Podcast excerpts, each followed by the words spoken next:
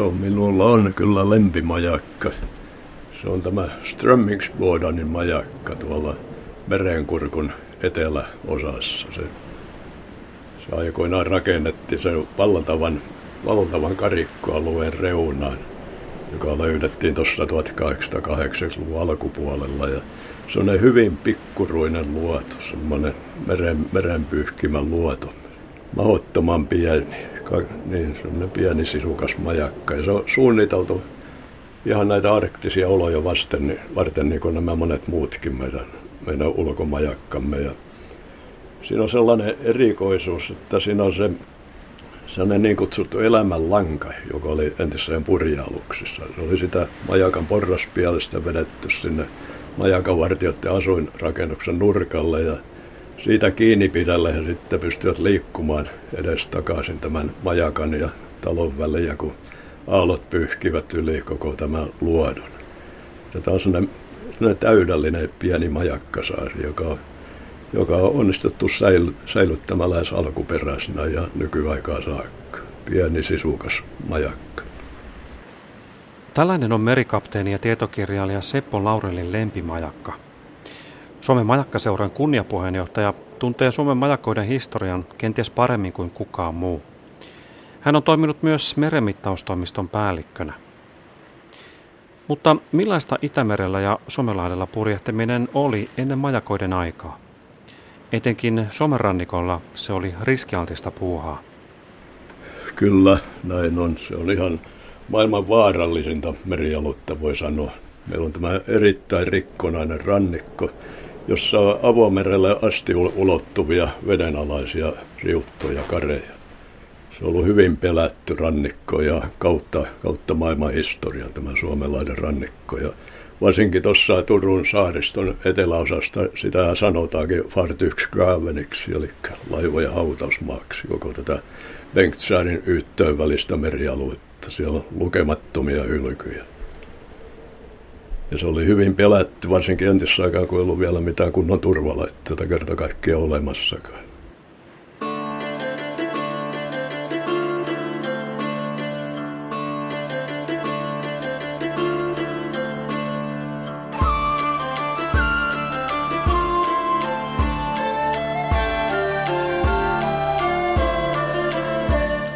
Mennään keskiajalle. Merenkulkijoilla ei ollut turvalaitteita, mutta jonkinlaista apua oli olemassa. Niillä oli kyllä sellainen 1200-luvulla sellainen Pispatorkkelin tällainen purjehdusohje, jonka kanssa ne seilasivat tuolta Ruotsin rannikkoa pitkin. Sitten sieltä nykyisen Nortelian kohdalta lähdettiin tuonne Ahvenanmaalle. Lempöyttään Tjökkari Turun saaristoon, sieltä hiittisiin Hankoon ja sitten näitä sisäväyliä pitkin tai saaristoväyliä pitkin itäänpäin Porkkalaan ja Pellinkiin ja aina tuonne Narvaan saakka. Tai oikeastaan kääntyvät sitten etelään kohti Tallinnaa tuosta Porkkalasta. Keskiajalla tieto turvallisesta purjehdusreitistä välittyi usein isältä pojalle. Tutkija Mika Kallioinen on perehtynyt keskiajan ulkomaankauppaan. Kyllä se oli todellakin tähän laivurin tai kapteenin ammattitaitoon, johon se kaikki nojautui. Eli perimätietona kulki nämä laivareitit. Ja purjehdittiin pääsääntöisesti aina rannikoita pitkin. Laivurit olivat painaneet mieleensä. Ehkäpä heillä oli jotakin tämmöisiä kirjoittuja ikään kuin muistilistojakin siitä, että millaisten maamerkkien mukaan edetään, että jossakin niemessä on jokinlainen puu ja siitä käännytään sitten sinne ja tänne, mutta tämmöisten maamerkkien mukaan hyvin pitkälti todellakin purjehdittiin. Pohjaa saatettiin luodeta, se kertoo aika paljon kuinka syvä oli tai minkälainen pohja missäkin kohtaa on, mutta muuten niin se oli kyllä edellytti tämmöistä hyvin nykyihmisen mielestä mahdottoman hyvää muistia. Muistaa tämmöinen pitkä laivareitti, todellakin kaikki käännöspaikat ja muut ja maamerkit, että mistä käännytään ja minne mennään. Ja sitten ajattelee vielä sitä sen ajan laivateknologiaa, purjehtimista. Se ei kaikilla tuulilla ei tietenkään pystynyt liikkumaan ja paha myrsky saattoi aiheuttaa heti harhautumisen reitiltä ja isoja ongelmia. Siinä sitä taustaa vasten ei ole niinkään yllättävää, että näitä haakserikkoja tapahtui paljon. Toki niitä on tapahtunut aina, ettei se ole mikään keskeinen ilmiö, mutta läpi tämän purjelaivakauden niin se oli semmoinen aina sinne varteutettava riski. Myöhäiskeskiajalla Hansaliiton laivat selasivat pitkin Itämerta. Usein niiden matka ulottui Suomenlahden pohjukkaan saakka. Venäjältä tuotiin turkiksia ja muita luonnontuotteita. Hansa-ajalla tapahtuneista haaksirikoista ei tiedetä paljoa. Meillä on hajanaisia tietoja silloin, kun tällainen on tapahtunut, niin siitä saattaa olla maininta jossakin aika raatiavälisessä kirjavaihdossa, että joku lasti on menetetty, alus on menetetty jossakin, mutta mitään tämmöistä systemaattista tietoutta siitä ei ole, että ei pystytä, on mahdoton lähteä vertaamaan esimerkiksi vaikka 1800-lukua tai keskiaikaa. Ei ollut mitään vakuutusyhtiöitä, jotka olisi korvannut, että tällaisia tietoja ei ole kertynyt. Mutta niitä on toki tapahtunut ja läpi keskiään kyllä niistä säännöllisesti on tietoja, ettei se mitenkään harvinaista ollut. Mutta täytyy muistaa, että Turustakin kulki ulkomaille sanotaan useita kymmeniä aluksia vuosittain päätellen niistä 1500-luvun tullitileistä, jotka on sitten se ensimmäinen tämmöinen, sanotaanko systemaattisempi lähde, josta me tiedetään tämän täsmällisemmin paljon, kun se aluksi on kulkenut. Ja jos meillä nyt on kerran vuodessa tai paljon harvemmin joku kirje siitä, että haaksirikko on tapahtunut, niin ehkä nyt kuitenkin voi sanoa, että pääsääntöisesti liikenne sujuu ihan ongelmitta ja haaksirikotkin sitten kuitenkin on ollut poikkeustapauksia, että eihän semmoista liikennettä olisi voitu harrastaakaan tietysti, jos se olisi ollut ihan jatkuvasti uhkana. Kyllä nämä ilmeisen taitavia kuitenkin ovat olleet nämä laivurit. Keskiajalla laivuriden tukena ei ollut virallista luotsilaitosta. Merenkulkijat kuitenkin hyödynsivät paikallisten ihmisten tietoa. 1500-luvulla tilanne muuttui. Seppo Laurel. Samoin kuin nämä neuvonantajat, eli nämä luotsit, joita oli olemassa myös keskiajalta saakka, paikallisia kalastajia. Ennen kuin sitten luotsilaitos tuli vähän parempaan malliin kuin sitä Vaasan aikana. Ja silloin alkoi just tämä sama, että isältä pojalle nämä tiedot menivät, periytyivät. Ja Kustaa Vaasa varsinkin hän koitti saada nämä luotsit muodostamaan luotsisukuja. Että se menisi isältä pojalle tai ainakin appiukolta vävypojalle, että se pysyi suvussa se luotsin ammatti ja virka. Se toteutui aika hyvin. Hän perusti näitä rannikkokaupunkeja ja niihin kaikkihan komensi, että on järjestetty jonkunlainen luotsaus ja samoin noita merimerkkejä niin sijoitettava. Ja kyllä se toteutui ja Juhana kolmannen aika sitten vielä parani, kun luotsit saat näitä luotsitiloja asuakseen ja sajot vielä verovapauden lisäksi. Että sieltä tuli hyvin oikeastaan tavoitettu virka ja se alkoi toimia se luotsilaitos kyllä ja sen ajan mittavan mukaan ihan kohtalaisesti. Keskiajalla hansakaupunkien korkeat kirkkojen ja ratihuoneiden tornit näkyivät kauas ja olivat tunnusmerkkejä rannikkoa pitkin purjehtiville laivoille. Kaupunkien porvarit kiinnittivät ainakin jonkin verran huomiota myös meriturvallisuuteen. Majakoita piti kuitenkin odottaa pitkään. Jonkinlaisia turvalaitteita on ollut keskiajalla ja semmoisia kiviraunioita, kummeleita. Lähinnä niissä kohdin, mistä väylät alkoivat tai sitten muuttui, väylän suunta joutui muuttamaan. Mutta niitä oli hyvin vähän ja hyvin vaatimattomia. Mutta siinä oikeastaan pitää mennä 1700-luvulle asti, ennen kuin alkoi tulla näitä kunnollisia majakkatorneja muun muassa. Suomessa oli tämä suomalainen erikoisuus, nämä puumajakat, nämä valottomat puumajakat, sokeat majakat, joita meillä on vieläkin 30 jäljellä. Mutta sitten alkoi tulla valomajakoita myöskin. 1753 tuli Suomen ensimmäinen valomajakka, tämä Yyttönmajakka.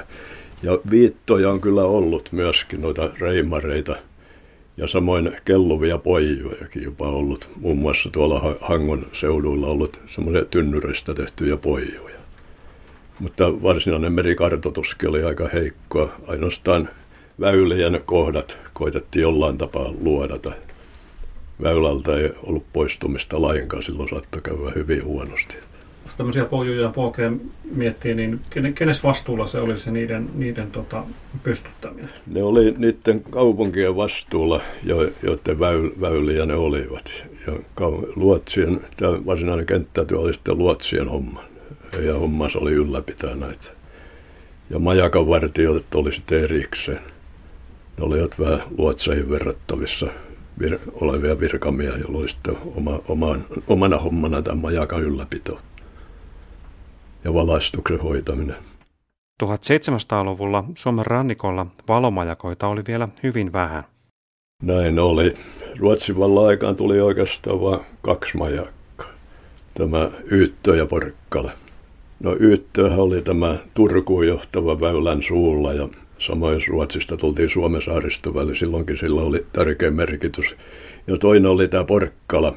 Porkkalahan pistää hyvin kauas tuonne Suomenlahdelle ulospäin, niin se oli jo senkin takia. Sitten Porkkalan kautta kulki tämä ikivanha saaristoväylä ja Porkkalan kohdalta päästiin sisälle tänne saaristoväylälle, kun tultiin avomereltä sisään. Jos Suomenlahden pohjoisrannikolla oli vähän majakoita, niin etelärannikolla tilanne oli toinen. Pietariin oli sikäli, että sinne mentiin Viron kautta, Viron rannikoiden kautta. Siellä oli hyvät majakat siellä. Pietarin suuri nimittäin saattoi aika kohtalaiseen kuntoon tämä Venäjän majakkalaitoksen, johon Virokin kuului sitten isovihan jälkeen. Siellä oli komeita hyviä majakoita ja melko pieni saaristo, että siellä oli turvallista purjehtia muutenkin. Siellä oli syvää vettä ihan rannikolle saakka. Ja samoin nämä Suomenlahden ulappasaaret, nämä suursaaret, seiskarit ja muut, niin näissä oli myös majakoita 1700-luvulla ja hyviä majakoita. Että Suomen rannikko oli tällainen pelätty vakanamaa, mitä piti välttää enemmän.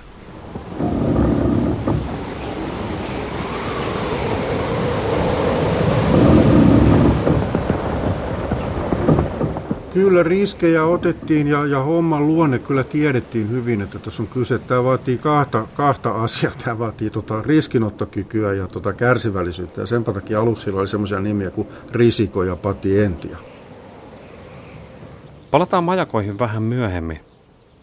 Helsingin yliopiston Pohjoismaiden historian dosentin Mikko Huhtamiehen keräämän aineiston avulla pääsee kiinni siihen, kuinka riskialtista Itämerellä ja Suomenlahdella purjehtiminen oli 1700-luvulla.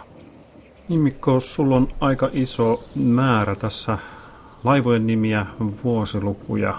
Mistä laivoista tässä on kyse? Tämä on tietokanta Itämerellä haaksirikkoutuneista laivoista vuodesta 1746 tuonne 1700-luvun loppupuolelle vuoteen 1779. Ja tässä on Pohjoisen sukellus- ja pelastusseuran raportoimat haaksirikot. Tämmöinen seura nimittäin perustettiin 1729, niitä oli 2, Pohjoinen sukellus- ja pelastusseura ja Eteläinen sukellus- ja pelastusseura. Tämä Eteläinen toimi tuolla Skånen, Blekingin luona Etelä-Ruotsissa, Tanskan salmissa, kun taas tämä Pohjoinen toimi siitä pohjoiseen ja siihen kuului myös nämä Suomen vedet. Ja tässä on nämä haaksirikoutuneet alukset, jotka tämä seura neljännesvuosittain tämmöisissä kvartaaliraporteissa raportoi amiraliteetille. Ja nämä on historian tutkijan kannalta hirveän miellyttävät käyttää siinä mielessä, että nämä on taulukoitu kätevästi.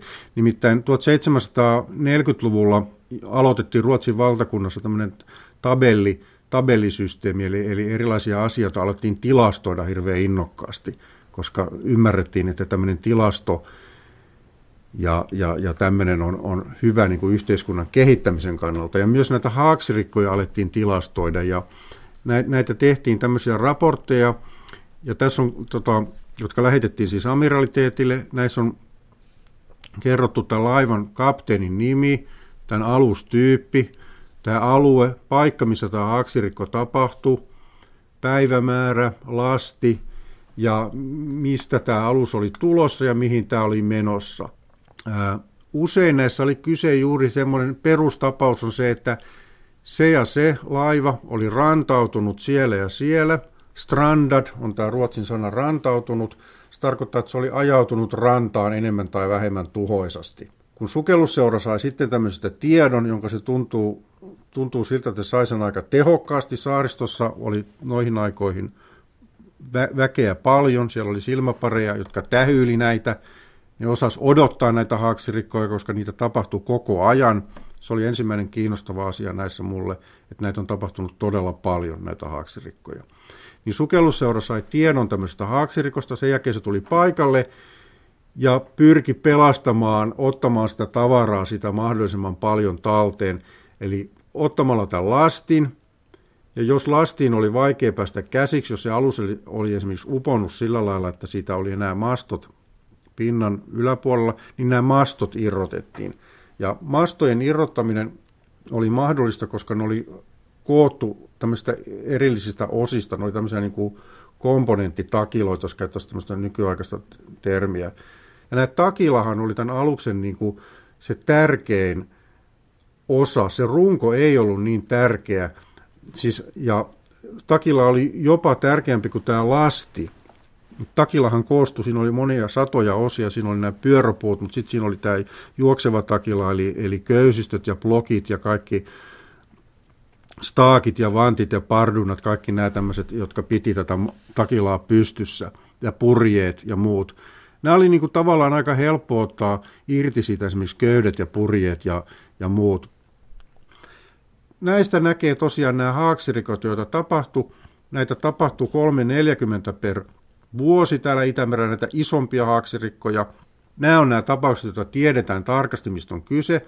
Sitten on tämmöisiä tapauksia, jotka kertoo siitä, että jossain on tapahtunut haaksirikko.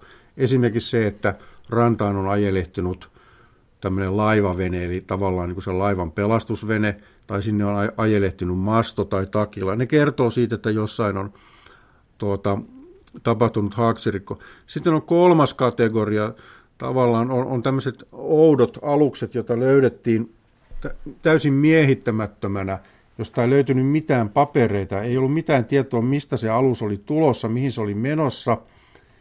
Se oli ilman miehistöä siellä. Näitä löytyi Suomen saaristosta, näitä löytyi tuolta Gotlannista, ja näistä ei oikein tiedä, mitä näissä on tapahtunut, että on mahdollista, että se miehistö on jättänyt sen aluksen, pelastautunut, mutta on myös mahdollista, että se alus on ryöstetty, koska tämmöistä rantarosvoutta oli vielä 1700-luvullakin.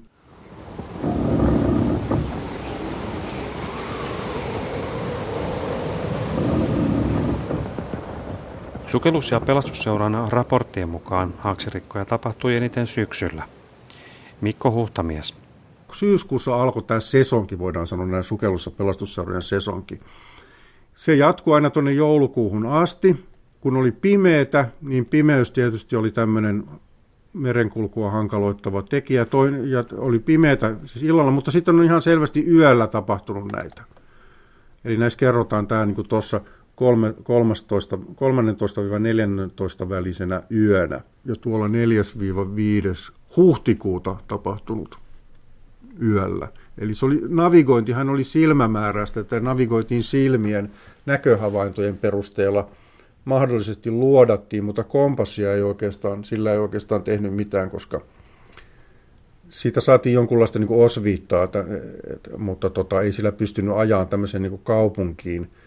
Matkan vaarallisin vaihe oli tämä kaupungin sisään tullut, tämä inlop, jossa sitten tultiin tämmöinen kapea väylä. Ja näitä haaksirikkoja tapahtui juuri siinä vaiheessa, kun avomereltä tultiin näille sisääntuloväylille. Ja se johtui paitsi siitä, että se navigointi oli vaikeaa siinä, se oli se matkan hankalin osuus, mutta se johtui myös siitä, että ne oli tämmöisiä liikenteen pullonkauluja, että niissä oli paljon tätä liikennettä. Mutta se johtui myös siitä, että nämä sukellusseurat toimi kaupungeissa, se oli niiden niin kuin sitä toiminta-aluetta, nämä kaupunkien lähivedet. Ja se on myös aika mielenkiintoinen piirre, että tuntuu, että nämä alukset on ollut aika heikkokuntoisia, että ne on hajonnut hirveän helposti, kun on rantautunut. Ja sitten kerrotaan myös siitä, että ne on saanut pahan tuhoisan vuodon avomerellä, vaikuttaa aika helpolta sekin. Eli aika huonokuntoista kalustoa on ollut ja sitten tämä välineistö, esimerkiksi nämä ankkurit, on monasti, niistä sanotaan se, että ankkuri ei pitänyt, että on yritetty estää tätä ajelehtimistä ankkureilla. Ja osasyy siinä on varmaan se, että esimerkiksi tämä laivat ei ollut hirveän pitkäikäisiä. Eli vaikka oli tervaa, niin se ei ollut mikään ihmelääke, sillä ei saatu laivoja säilymään kovin pitkään aikaa, toisin kuin esimerkiksi nykyään, jolloin purjelaiva saadaan säilymään 100 vuotta. Mutta ne oli 10, pari, 30 vuotta ehkä, niin tämä alus poistettiin käytöstä. Ei ollut telakoita riittävästi, eli niitä jouduttiin osittain pitää vedessä. Vaikka oli telakka, niin kuin esimerkiksi Suomenlinnan tuo galeritelakka, niin sielläkin oli ongelmia siinä, kun ne galerit pidettiin talvi siellä telakka-altaassa, joka siis oli kuiva, ja niihin rakennettiin katokset päälle, niin se ilmankierto ymmärrettiin, että tämä on ongelma jo nyt, että tämä ei riittävästi kierrä tämä ilma täällä. Alukset on ollut huonoja, todennäköisesti ei ole ollut mitään tämmöistä, ei ole ollut mitään tämmöistä katsastussysteemiä. Et se oli ihan omalla riskillä ja omalla aluksella. Kustannukset oli se ratkaiseva tekijä, että se ei saanut olla liian kallis. Piti olla mahdollisimman vähän tätä miehistöä ensinnäkin. Se oli yksi tärkeä juttu. Ja, kuulostaa tutulta. Kuulostaa tutulta, joo, ja se aluksen kuntokan ei sitten ollut mikään este, jos se oli huonokuntoinen. Mitään 1600-luvulla Itämerellähän otettiin käyttöön tämmöinen flöitti, joka oli siis hollantilainen tänne Itämerelle suunniteltu alus, joka oli tämmöinen pullea runkonen. Se oli kapea kansi, mutta se oli pullea runkonen. Siinä oli helposti käsiteltävä takila, sitä pystyi 5-6 hengen miehistö käyttämään. Ja se oli nimenomaan just kustannustehokas. Sen idea oli se, että siinä oli mahdollisimman vähän miehistöä. Niin se on varmasti vaikuttanut myös niiden alusten kuntoon, että viimeiseen asti vedettiin minkälaisella tahansa aluksella. Vaikka Suomenlahti oli Itämeren vaarallisimpia paikkoja, sukellus- ja pelastusseuran raportoimia haaksirikkoja tapahtui enemmän siellä, missä oli enemmän liikennettä. Selkeästi ylivoimasti eniten niitä on tapahtunut tuolla Ölannin ja Gotlannin luona, joka oli koko Itämeren tämmöinen liikenteen pullonkaula. Siellä on tapahtunut niitä valtavasti ja Suomenlahdella paljon vähemmän sitten kun verrataan, mutta täälläkin niitä on tapahtunut. Se on vähän yllättävää, että minkä takia Gotlannissa ja Ölannissa näitä on näin paljon tapahtunut, koska siellä ne vedet on kuitenkin aika selkeät. Siellä on esimerkiksi Ölannin oikeastaan ainoa, siellä ei ole tämmöistä rikkonaista saaristoa samalla lailla kuin täällä, mutta ainakin osaselitys voi olla se, että sieltä on puuttunut tämmöiset suojasatamat, että jos on tullut kova keli, niin ei ole ollut oikein näitä suojasatamia. Ja sitten näiden saarten, esimerkiksi Ölannin ja Gotlannin etelä- ja pohjoiskärjet on hankalia, niissä on tämmöisiä vedenalaisia hiekkasärkkiä, jotka tekee terävän aallakon sinne, niin ne on ollut osatekijä tässä, mutta nämä on selvästi eniten näitä haaksirikkoja tapahtunut näillä alueilla, ja sitten myös Tukholman saaristossa, Tukholmaan, joka on tietysti pääkaupunki, siinä on ollut valtava liikenne. Sittenhän meillä on niin tietysti tämmöisiä värikkäitä tarinoita ympäri maailmaa ja Suomenlahdeltakin tämmöistä harhatulista, että tulilla olisi houkuteltu aluksia karille, mutta näihin ei oikein löydy mitään dokumentteja, että nämä on vähän tämmöistä niin kuin väritettyä, keksittyä, liioiteltua tarinaa, mutta jossain muodossahan on aina perinteisesti saaristossa rantaan ajautunutta tavaraa kerätty, eikä siinä mitään, sehän on ihan normaalia ja ymmärrettävää. Mutta sitten, että olisi sytytetty tämmöinen tuli, niin kuin sanotaan Jurmon saaristoilla laivallisesti, niin se on kyllä aika vaikea kuvitella, että miten se käytännössä olisi tehty siellä saarella. Ensinnäkin sitä roihua ylläpidetty, miten se laivan kapteeni olisi, jos se näkee jonkun roihun jossain, niin miten se olisi päättänyt, että se lähtee sitä roihua kohti. Eikö voisi ajatella niin, että jos on esimerkiksi hollantilainen kapteeni, että joku sen kollega olisi Amsterdamissa sanonut, mutta älä muuten lähde sitä roihua kohti sitten. Pohjoisen sukellus- ja pelastusseuran asema muuttui, kun Suomi siirtyi Ruotsilta Venäjälle vuonna 1809. Myös laivat muuttuivat.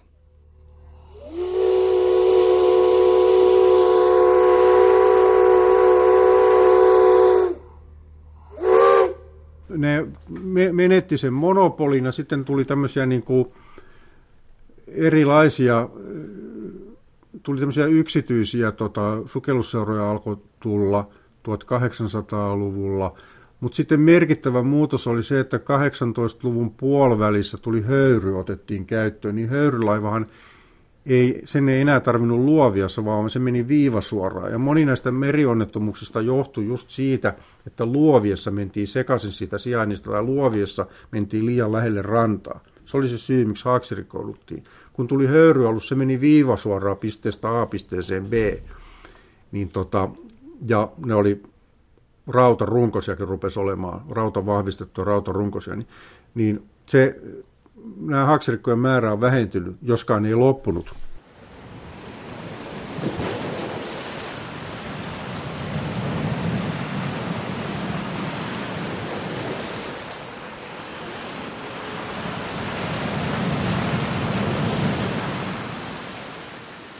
Takaisin majakoihin.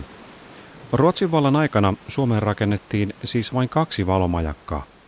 Tilanne muuttui autonomian aikana. Seppo Laurel.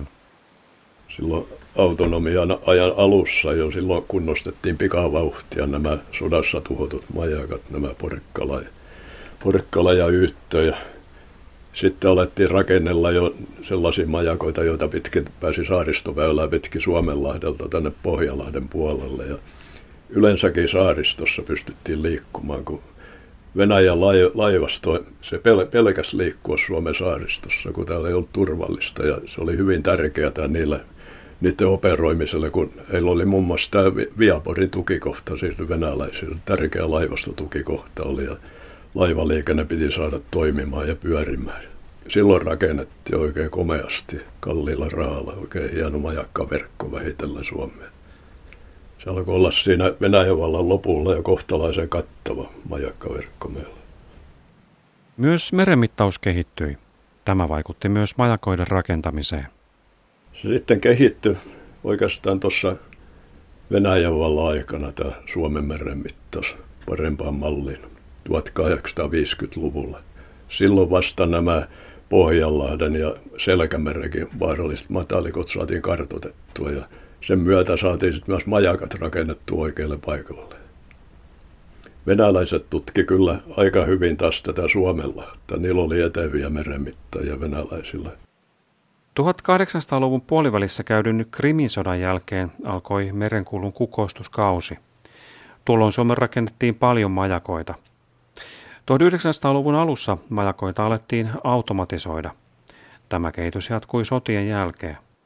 Tätä meriturvallisuutta pystyttiin, näitä turvalaitteita kehitettiin aika radikaalisti. Silloin muun muassa siihen asti ollut näitä majakkalaivoja, kelluvia majakoita, kun entisaikaan aina vaarallisille merenalaisille karikoille pystytty rakentamaan majakkaa, niin piti ankkuroida majakkalaiva vaarallisen karin luo, ja niitä oli parhaimmillaan meillä 13. Niin nyt keksittiin, että ruvetaan perustamaan meren pohjaan rakentamaan majakoita. Niin ensin ne tehtiin ne kasuuniperustoille. Vähän niin kuin tuollainen ylösalaisin käännetty suppilo, betoninen suppilo laskettiin mereen ja sen päälle rakennettiin tämä majakkatorni.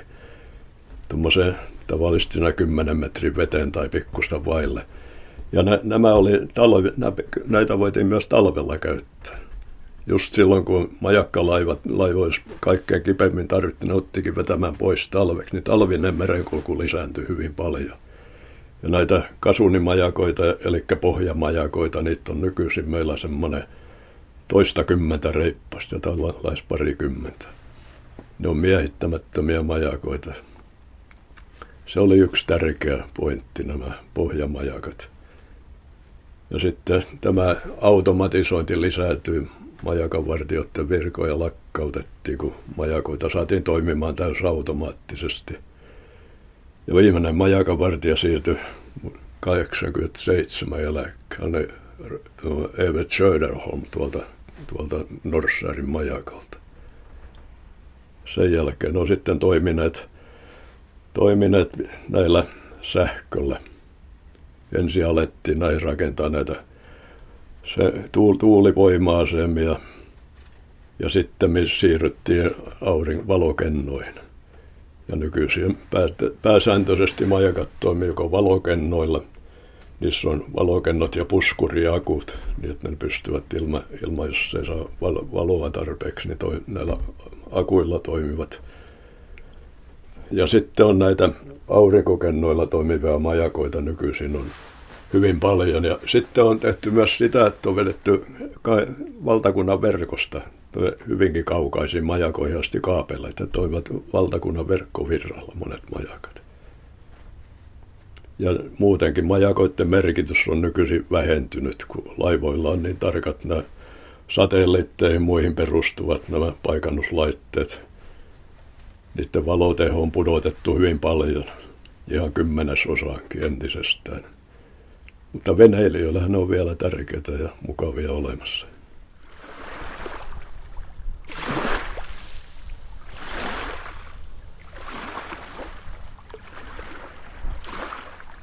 Nykyisin Itämeren ja Suomenlahden meriliikennettä valvotaan tarkasti ja laivoilla on paljon omia turvalaitteita. Silti haaksirikon riski on yhä olemassa. Tänään siihen liittyy myös toinen riski, nimittäin ympäristöriski. Venäjän öljykuljetukset ovat valtavia. Öljytankkerin haaksirikko olisi etenkin matalalla ja kapealla Suomenlahdella tuhoisa. Semmoinen, mikä on tämmöinen uusi piirre tämmöisessä identiteetissä ja sen kehityksessä on se, että meni minne tahansa Itämeren rannikolle tänä päivänä, niin kyllä siellä nousee välittömästi esille se, että ihmiset on huolestuneita meren tilasta. Ihmiset alkaa keskustelemaan siitä, että miten Itämeri voi tällä hetkellä ja mitä sille ehkä tarvitsisi tehdä. Ja se tulee sieltä täysin luontevasti ihmisistä itsestään. Ja tämän takia mä ajattelin ainakin itse, että me voidaan väittää uskottavasti, että Itämeri on alue, jossa on olemassa oikeasti tämmöinen ekologinen meri-identiteetti tänä päivänä. Ja itse asiassa ehkä ollut huomattavan pitkäänkin. Tutkija Simo Laakkonen on perehtynyt Itämeren ympäristöhistoriaan. Yleisen mielikuvan mukaan ympäristöongelmiin havahduttiin 60- ja 70-luvuilla. Mutta Simon mukaan Itämerellä ympäristöriskejä pohdittiin jo 1800-luvun loppupuolella.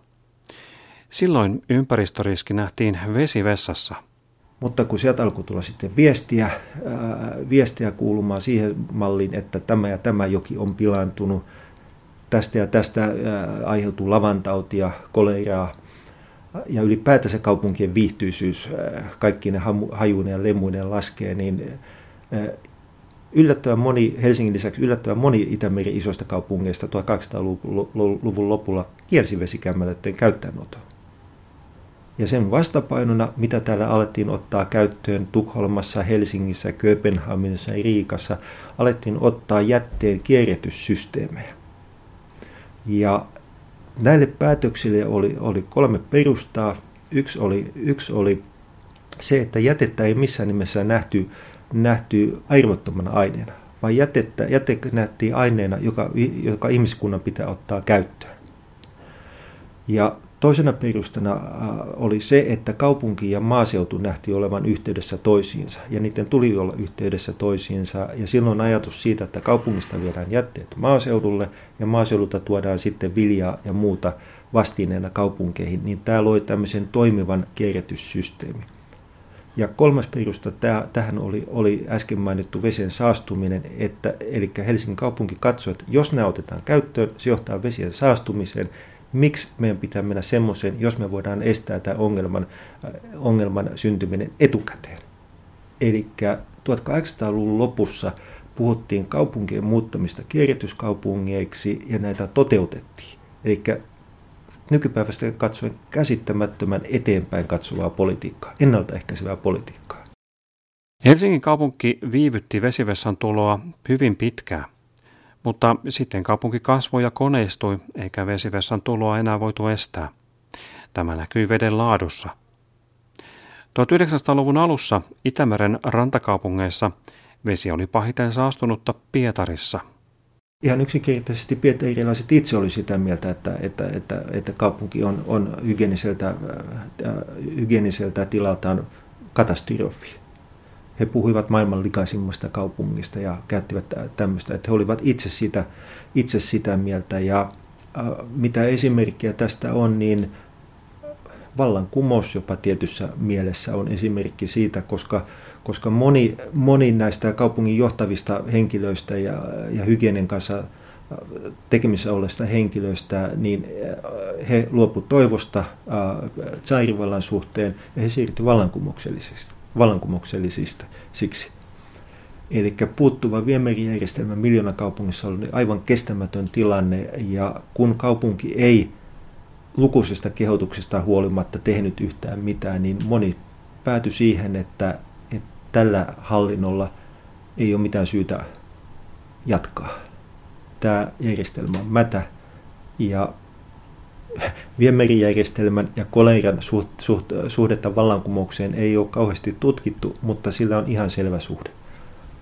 Ja sitten kun tuli uusi hallinto, niin jotain ruvettiin tekemään? Kommunistien tavoitteena oli uuden sosialistisen kaupungin rakentaminen, ja yksi sosialistisen kaupungin keskeisiä tavoitteita on se, että ihmisillä on puhdasta juomavettä, ja kaupungissa on myös kunnalliset viemärit, ja niin juomavedestä kuin jätevedestä yritetään pitää huolta niin paljon kuin se sen ajan olosuhteessa oli mahdollista. Ja kommunistit saivat aikaan hyvin nopeasti hyvinkin paljon. Muun muassa ne koleriaepidemiat, jotka oli jatkunut itse asiassa ensimmäisen maailmansotaan asti, ne päättyi ensimmäiseen maailmansotaan. Semmoisia ei esiintynyt enää Neuvostoliiton aikana Pietarissa, Leningradissa. Maailmansotien aikana ympäristöriskit ja ongelmat jäivät taka-alalle. Melko pian toisen maailmansodan jälkeen tilanne muuttui. Simo Laakkonen. Se, mikä on sitten suuri muutos ja missä ekologinen identiteetti, jos sitä sanaa nyt käytetään, niin laajenee huomattavasti, niin siihen tulee yksi aivan uusi tekijä mukaan toisen maailmansodan jälkeen, ja se on öljy. Itämeren kaupunkiin aletaan kuljettaa öljyä, jatkuvasti suurenevia määriä, mutta sitä kuljetetaan sodan runtelemalla kalustolla, väylillä, joille ei ole tehty mitään 10-20 vuoteen. Siellä on navigointisysteemit, jotka on sodan jälkeen ties missä kunnossa. Tutkija ei välttämättä ole laivossa ollenkaan. Ja sitten alkaa kivet paukkua. Ja meillä on tietoa muun muassa Helsingistä ja Tukholmasta, niin 40-luvun lopulla tapahtuu molemmissa paikoissa, myös muuallakin, mutta jos nyt nämä kaksi paikkaa nostaa esille, siellä tapahtuu vakavia öljyonnettomuuksia, jotka nousee lehdissä ykkösuutisiksi. Vuonna 1974 solmittu Itämeren suojelusopimus oli käännekohta Itämeren suojelussa. Sopimuksessa kaikki Itämeren rantavaltiot sitoutuivat vähentämään saastumista. Silloisessa kylmän sodan ilmapiirissä oli poikkeuksellista, että sopimuksessa oli mukana sekä Naton että Varsovan liiton maita. Voidaan ajatella, jos nyt käytetään Itämeren ekologista identiteettiä tai tietoisuutta tässä jonkinnäköisenä keskeisenä käsitteenä, niin voidaan ajatella, että siinä on taustalla se 70-80 vuotta vähintään jatkunut kehitys, tämmöisen tietoisuuden kehittymisestä ensin paikallisella tasolla Itämeren kaikissa rannikkokaupungeissa, sen pikkuhiljaa laajeneminen ja kehittyminen teollisuuden, öljyonnettomuuksien ja muiden vastaavien ongelmien kautta siihen sellaiselle tasolle, että 1950-luvun lopulla niin valtiovallat lähtee viemään tätä asiaa eteenpäin. Ja 60-luvulla öljyonnettomuuksineen, kaikki ne ongelmineen, jotka tekee Itämerestä maailman saastuneimman meren, jona se tuli tunnetuksi ympäri maailmaa, niin yksinkertaisesti tämä ympäristötietoisuus levisi tällä alueella niin paljon, että jopa valtiojohdot lähti ihan 60-luvun lopulla vakavasti viemään tämmöistä ajatusta eteenpäin. Ja loppujen lopuksi Suomen johdolla tämä sopimus sitten allekirjoitettiin Helsingissä maaliskuussa 1974. Itämerellä ympäristöriskejä on yhä olemassa, mutta täällä on myös tehty paljon työtä niiden vähentämiseksi. Nykykehitys näyttää monella tavalla oikein hyvältä. Ensiksi, jos ajatellaan, että Itämeri oli 60-70-luvun vaihteessa, oli ja tuli tunnetuksi maailman saastuneimpana merenä, niin onneksi se ei enää ole sitä. Eli tästä on sen jälkeen puolessa vuosisadassa saatu aivan valtavasti aikaiseksi. Eli tavallaan Itämeri on menestystarina. Siellä on tietysti todella vakavia ongelmia, joista ilman muuta Itämeren rehevöityminen, joka on itse asiassa tämmöinen viimeinen kerros näistä isoista ongelmista, niin paikotellen pahenee edelleen. Ja sen kanssa ollaan todellisissa vaikeuksissa, jos ilmastonmuutos etenee, sateisuus lisääntyy, huuhtoutuminen, ravinteiden huuhtoutuminen viljelysmaalta jatkuu, niin se tulee jatkuvasti pahenemaan vain. Mutta sitten jos katsoo taaksepäin sitä, että kuinka isoihin muutoksiin näiden asioiden kanssa ollaan kuinka isoja muutoksia näissä ollaan tehty, niin siihen jos suhteuttaa, niin itse asiassa tässä voi olla jopa himpan toiveikas. Mutta mitään ei tapahdu itsestään.